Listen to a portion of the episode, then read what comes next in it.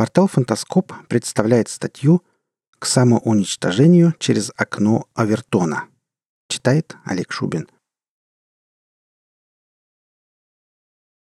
Все прогрессивное человечество, как нам говорят, абсолютно естественным образом приняло геев, их субкультуру, их право заключать браки, усыновлять детей и пропагандировать свою сексуальную ориентацию в школах и детских садах.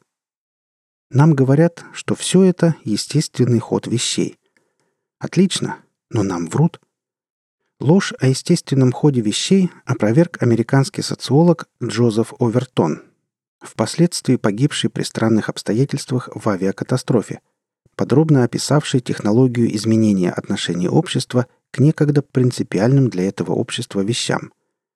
Он крайне доходчиво и понятно рассказал, как совершенно чуждые обществу идеи были подняты с самого дна общественного презрения, отмыты и, в конце концов, законодательно закреплены. Овертон описал работающую технологию, которая позволяет легализовать абсолютно любую идею. Подчеркнем красным, он не концепцию предложил, не мысли свои сформулировал некоторым образом, он описал работающую технологию, то есть такую последовательность действий, исполнение которых неизменно приводит к желаемому результату. Согласно окну возможностей Овертона, для каждой идеи или проблемы в обществе существует так называемое «окно возможностей». В пределах этого окна идею могут или не могут широко обсуждать, открыто поддерживать, пропагандировать, пытаться закрепить законодательно. Окно двигают, меняя тем самым веер возможностей от стадии «немыслимые», то есть совершенно чуждые общественной морали, полностью отвергаемые, до стадии «актуальная политика», то есть уже широко обсужденные, принятые массовым сознанием и закрепленные в законах. Не стоит путать эти процессы с банальным промыванием мозгов, ибо речь идет о технологиях более тонких. Эффективными их делает последовательное системное применение и незаметность для общества жертвы самого факта воздействия. Ниже на примере разберем, как шаг за шагом общество начинает сперва обсуждать нечто неприемлемое, затем считать это уместным, а в конце концов смиряется с новым законом, закрепляющим и защищающим некогда немыслимое. Возьмем что-то совершенно невообразимое, например, каннибализм.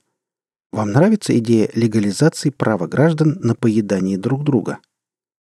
По умолчанию понятно, что прямо сейчас, в 2015 году, нет возможности развернуть пропаганду каннибализма. Общество просто взорвется. Такая ситуация означает, что проблема легализации каннибализма находится в нулевой стадии окна возможностей. Эта стадия, согласно теории Овертона, называется «немыслимые». Первое. Тема каннибализма отвратительна и совершенно неприемлема в обществе. Рассуждать на эту тему нежелательно ни в прессе, ни тем более в приличной компании. Пока это немыслимое, абсурдное, запретное явление. Соответственно, первое движение окна Овертона – перевести тему каннибализма из области немыслимого в область радикального. У нас ведь есть свобода слова. Ну, так почему бы не поговорить о каннибализме? Ученым вообще положено говорить обо всем подряд. Для ученых нет запретных тем. Им положено все изучать. На то они и ученые. А раз так, то соберем этнологический симпозиум по теме «Экзотические обряды племен Полинезии и Центральной Африки». Обсудим на нем историю предмета, введем ее в научный оборот и получим факт авторитетного высказывания о каннибализме. Видите, о людоедстве, оказывается, можно предметно поговорить и как бы остаться в пределах научной респектабельности. То есть окно Овертона уже двинулось и уже обозначен пересмотр позиций. Тем самым обеспечен переход от непримиримо отрицательного отношения общества к отношению более позитивному. Одновременно с околонаучной дискуссией непременно должно появиться какое-нибудь общество радикальных каннибалов. И пусть оно будет представлено лишь в интернете, радикальных каннибалов непременно заметят и процитируют во всех нужных СМИ. Во-первых, это еще один факт высказывания. А во-вторых, эпатирующие отморозки такого специального генезиса нужны для создания образа радикального пугала. Это будут плохие каннибалы в противовес другому пугалу, фашистам, призывающим сжигать на кострах не таких, как они. Но о пугалах чуть ниже. Для начала достаточно публиковать рассказы о том, что думают про поедание человечины британские ученые и какие-нибудь радикальные отморозки иной природы. Результат первого движения «Окна Овертона» – неприемлемая тема введена в оборот, табу десакрализировано, произошло разрушение однозначности проблемы, созданы градации серого. Второе. Следующим шагом окно движется дальше и переводит тему каннибализма из радикальной области в область возможного. На этой стадии продолжаем цитировать ученых. Ведь нельзя же отворачиваться от знания. Пусть и про каннибализм. Любой, кто откажется это обсуждать, должен быть заклеймен как ханжа и лицемер. Осуждая ханжество, обязательно нужно придумать каннибализму элегантное название, чтобы не посмели всякие фашисты навешивать на инакомыслящих ярлыки со словом на букву «К». Внимание! Создание эвфемизма – это очень важный момент. Для легализации немыслимой идеи необходимо подменить ее подлинное название. Нет больше каннибализма. Теперь это называется, например, антропофагия. Но и этот термин совсем скоро заменят еще раз, признав и это определение оскорбительным. Цель выдумывания новых названий – увести суть проблемы от ее обозначения, оторвать форму слова от его содержания, лишить своих идеологических противников языка. Каннибализм превращается в антропофагию, а затем в антропофилию, подобно как преступник меняет фамилии и паспорта. Знакомые процессы? Именно так пидорасы с педерастами стали геями. Параллельно с игрой в имена происходит создание опорного прецедента – исторического, мифологического, актуального или просто выдуманного, но главное – легитимированного. Он будет найден или придуман как доказательство того, что антропофилия может быть в принципе узаконена. Помните легенду о самоотверженной матери, напоившей своей кровью умирающих от жажды детей? А история античных богов, поедавших вообще всех подряд – у римлян это было в порядке вещей. Ну, а у более близких нам христиан, тем более, с антропофилией все в полном порядке. Они до сих пор ритуально пьют кровь и едят плоть своего бога. Вы же не обвиняете в чем-то христианскую церковь. Главная задача вакханалии этого этапа – хотя бы частично вывести поедание людей из-под прямого уголовного преследования. Хоть раз, хоть в какой-то исторический момент. Третье. После того, как предоставлен легитимирующий прецедент, появляется возможность двигать окно Овертона с территории возможного в область рационального. На этом этапе завершается дробление единой проблемы. Желание есть людей генетически заложено, это в природе человека. Иногда съесть человека необходимо, существуют непреодолимые обстоятельства. Есть люди, желающие, чтобы их съели. Антропофилов спровоцировали. Запретный плод всегда сладок. Свободный человек имеет право решать, что ему есть. Не скрывайте информацию, и пусть каждый поймет, кто он – антропофил или антропофоб. А есть ли в антропофилии вред? Неизбежность его не доказана. В общественном сознании искусственно создается поле боя за проблему. На крайних флангах размещают пугало – искусственным образом появившихся радикальных сторонников и категоричных противников людоедства. Реальных противников, то есть нормальных людей, не желающих оставаться безразличными к проблемам легализации людоедства, стараются упаковать вместе с пугалами и записать в радикальные ненавистники. Роль этих пугал – активно создавать образ сумасшедших психопатов, агрессивные, фашистующие ненавистники антропофилии, призывающие сжечь заживо людоедов, жидов, коммунистов и негров. Присутствие в СМИ обеспечивают всем перечисленным, кроме реальных противников легализации.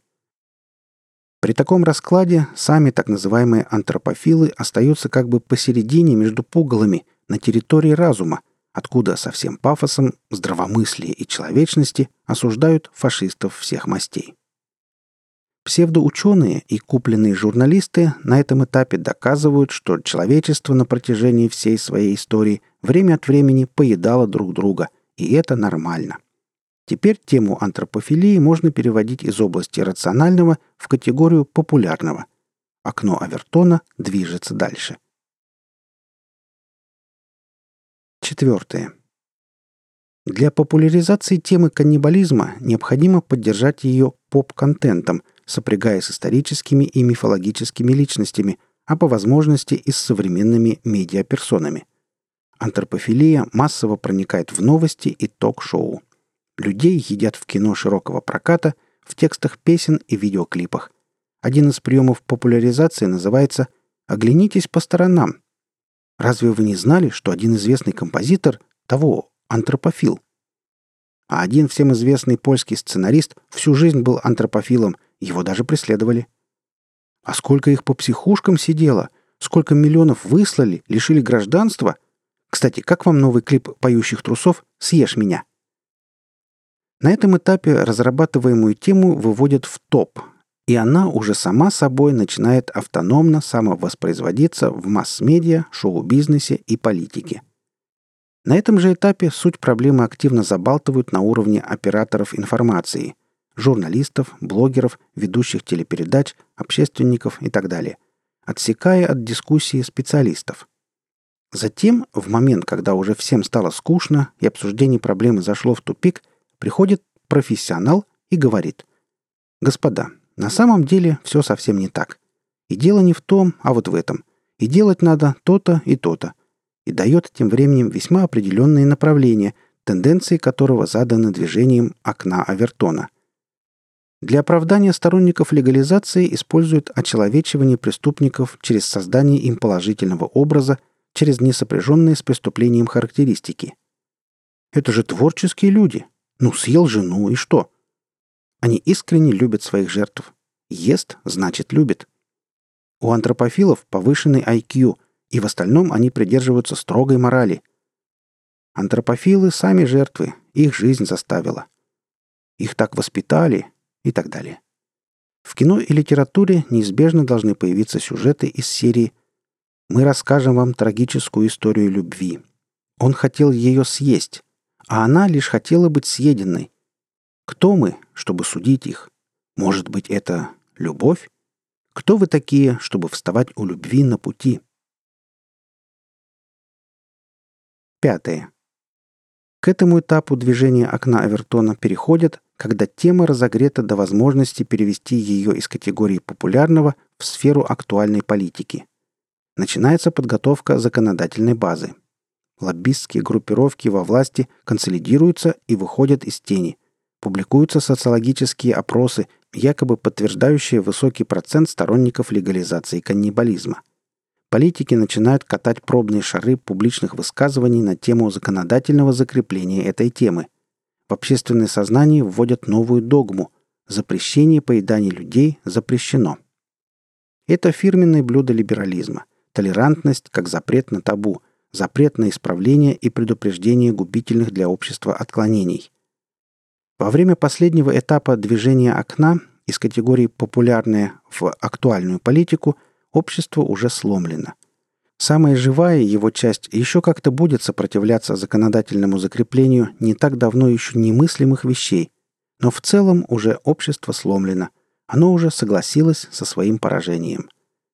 Приняты законы, изменены, разрушены нормы человеческого существования, далее отголосками эта тема неизбежно докатится до школ и детских садов, а значит, следующее поколение вырастет вообще без шанса на выживание.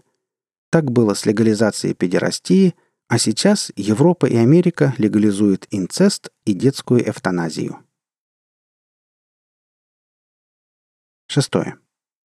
Описанное Овертоном окно возможностей легче всего движется в толерантном обществе, то есть в обществе, у которого нет идеалов, и, как прямое следствие этого, нет четкого разделения добра и зла. Вы хотите поговорить о том, что ваша мать шлюха? Хотите напечатать об этом доклад в журнале? Спеть песню? Доказать, в конце концов, что быть шлюхой – это нормально и даже необходимо? Это и есть описанная выше технология. Она опирается на вседозволенность. Нет табу, нет ничего святого, нет сакральных понятий, самообсуждение которых запрещено, а их грязное обмусоливание пресекается немедленно. Всего этого нет. А что есть? А есть так называемая свобода слова, превращенная в свободу расчеловечивания. На наших глазах одну за другой снимают рамки, ограждавшие общество от бездны самоуничтожения. Теперь дорога туда открыта. Вы слушали статью «К самоуничтожению через окно Овертона». Читал Олег Шубин.